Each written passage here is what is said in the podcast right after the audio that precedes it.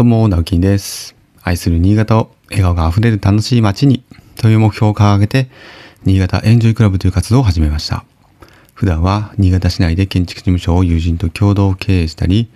個人では築50年の空き家を地域の子供たち、また大人も含めた親子でのんびりと遊べる場所にリノベーションをしている寺尾の空き家という活動をしたりしています。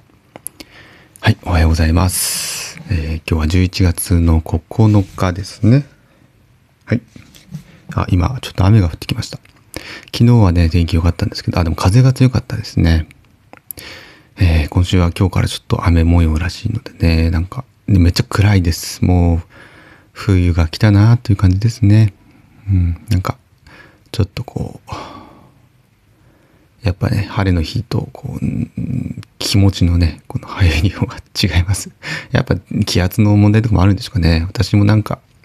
あんまりこう低気圧って得意じゃないような気がします。いまいちね、なんかこう、モチベーション上がらないなとか、気持ちが沈むなって、やっぱりありますよね。天気によって。はい。えー、っとですね、あ、お知らせが一つあります。今月の28日日曜日、えー、寺尾の空き家をですね、また遊び場オープンするんですけれども、えー、そこでですね、ちょっとプチイベントを予定してまして、えクリスマスリースを、え自然素材を使って、え自分で作ろうというワークショップをやります。え時間は10時から始めます。えっと、一応、うん、限定というか先着、まあ、10組ぐらいまでとさせてもらいますので、まあ、いろいろちょっと事前準備もありますから、えー、ぜひですね、参加したいという方はですね、まあ何かしら、あの、コメントなり、えー、DM なり、えー、何か私にアクションください。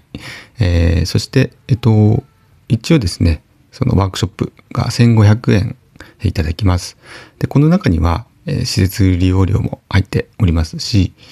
え、あと材料費だったりとか、え、道具はこちらで全部用意しますので、え、お一人様1500円とさせてもらいます。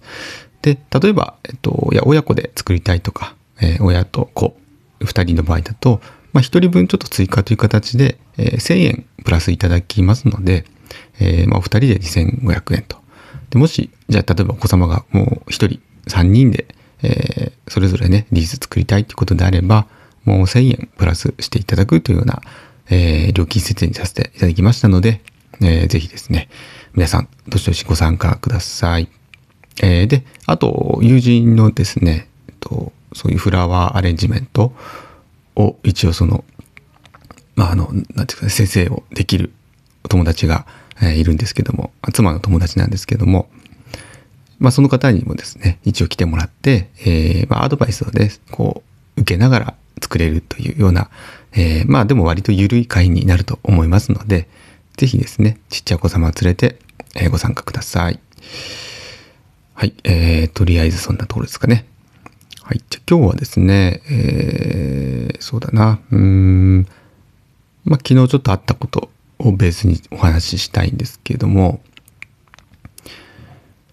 うん、まあ、結論、テーマ、ちょっとテーマ今パッと言えないんですが、昨日、新潟県の森林林業基本戦略検討委員会、えー、第5回目の会議が行われて、えー、私も参加してきました。実はですね、あの、当初の予定だと、第3回で終わりだったっていう予定だったんですかね。うん、確か。それが今ちょっとこう延長しておりまして、えー、第5回まで来ました。で、おそらく第6回もちょっとやらなければですねっていうことには昨日なったんですけども、まあ、それは別にね、一向に構わないんですが、どちらかというと本当に、えー、今年度中に、ね、新潟県のその戦略という形で、本当にこれはまとまるんだろうか、まとまって、ちゃんとした形でこう、発表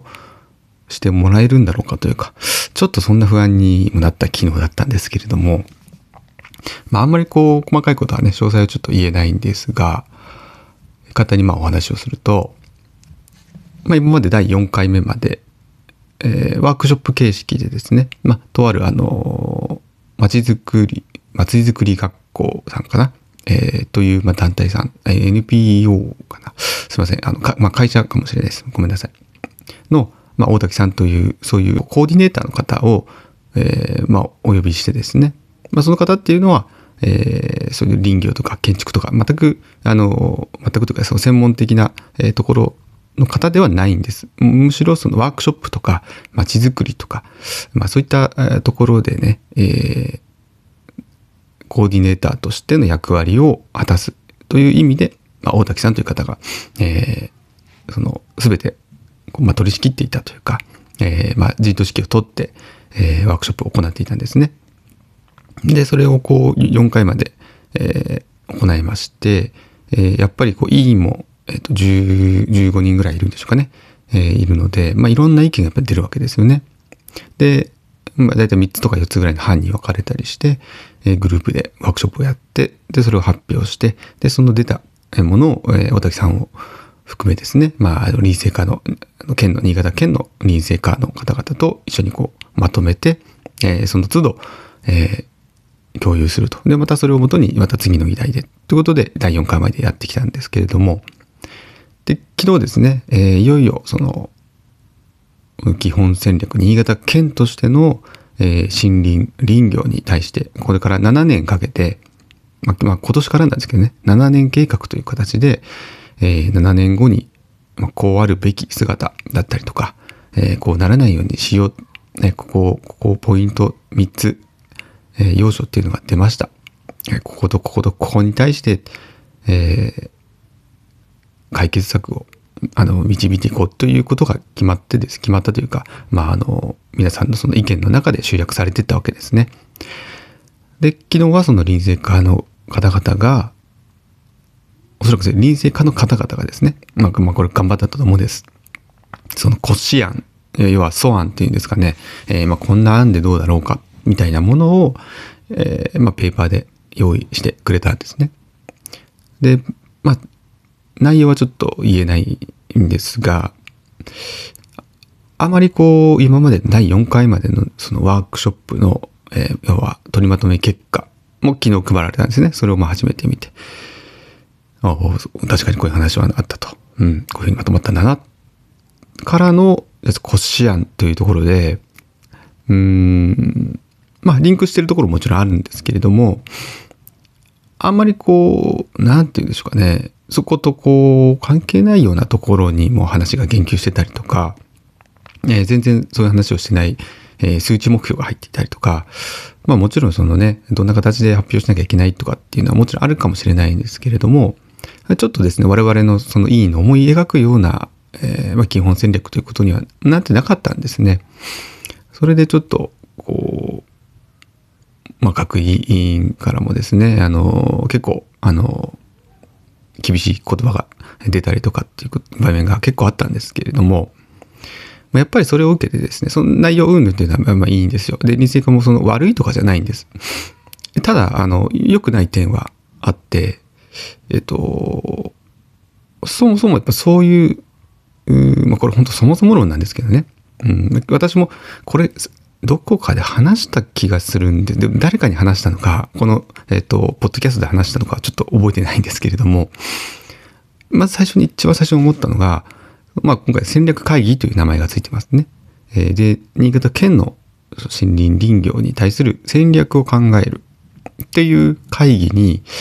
まあその戦略の専門家って言ったらいいんですか、戦略を立てる、立てることをなりわいにしているとか、もう専門にしている方のまあ、参加っていうのはあるのかなっていうふうには実は最初から気になってはいたんですよね。というのもあの集まった委員の皆さんも、まあ、その専門家ではあるんですよね各業界の専門家私だって建築の方の専門家として参加してます。であの林業の方とか、えー、あと製材の方材材料をねこう作る方建材の方とかあと大工さんの集まりとか、まあ、いろんなそのねあの専門の方が集まってるんですけれどもやっぱりそもそもその戦略っていうものがどういうことか、どういうものなのかとかで戦略の立て方、あと、えー、戦略というものを作ってどう伝えていくかみたいな、まあ、そんなところにこう、まで、えー、全てね、こう、網羅できている人っていう、ある種戦略、戦略家って言ったらいいんですか？そんな人今いるんですかね？まあ、いそうですけどね。でも策略家とかね、なんかちょっと悪いイメージありますけど、でも、本当にそういうのって大事なんですよね。まあ、マーケティング能力っていうのももしかしたらその中に一つ含まれるのかもしれないです。誰にどうやって何をいつ伝えるのかって、まあ、すごくその、まあ、広報の意味も込めてですね。で、こういった人っていうのはいるのかなってちょっと気になってたんですけども、どうもやっぱそ、そこの力が弱いのですよね。で、それは絶対にあの、県の臨戦化の内々でやってはいけないことだと思うんです。あとは、例えばその文章をまとめる力、コピーライターの方、ライターの方とか、コピーライティング、あと、えっ、ー、と、なんて言ったんですかね、そのネーミングというか、こうこれを、この、ね、骨子案はできたけど、この、この文章をどう、どう、誰にどう伝えるかって、すごく難しい言葉じゃないですか。言葉という、言葉になるのか、ビジュアルなのか、えー、音声なのか、動画なのか。で、そういったところを判断できる人って絶対県にいないんですよね。県の職員で。いたらすごいです。いたらマジですごいんですけど、今のところいないはずなんです。昨日の資料を見る限りは。やっぱそういうところを、なんていうかな、また、まだちょっとやっぱ今までの、まあ、今回ワークショップ形式で進めるっていうのは、ある種、まあ、新潟県のね、進め方では、えー、画期的なことだったのかもしれないんですが、せっかくその、まとまったものをアウトプットできるプロがいないと、えちょっと大丈夫？って昨日は、あの、多分皆さん思ったんですよね。いいね、皆さんが。で、えー、本当は昨日である程度まとまる想定だったんですけども、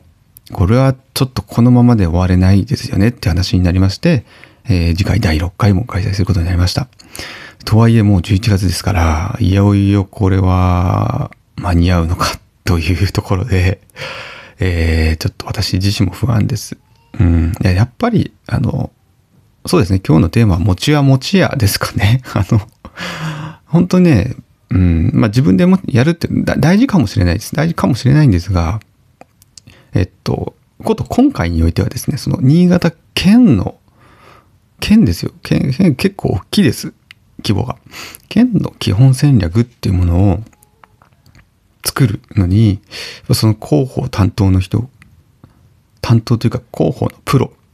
だったりとか、あと戦略のプロ。まあもちろん最初のね、言ったあのコーディネーターの大滝さんっていうところもそういったところに精通はしてると思うんですけれども、で、どうも今回のその資料、資料作りに大滝さん入ってないんですね。うん。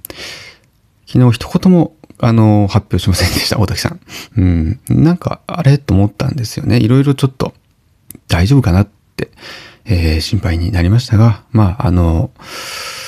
まあ、いいの、皆さんとね、また力を合わせて、うん、なんとか取りまとめ、取りまとめというか、うん、こう発表ができるね、ところまで持っていきたいと思っていますので、引き続き、えー、まあ、私できること頑張らせていただきます。で、また報告させていただきますので、どうぞ、えー、よろしくお願いいたします。ということで、今日もですね、一日ちょっと雨模様ですが、お仕事頑張りましょう。それではまた、バイバイ。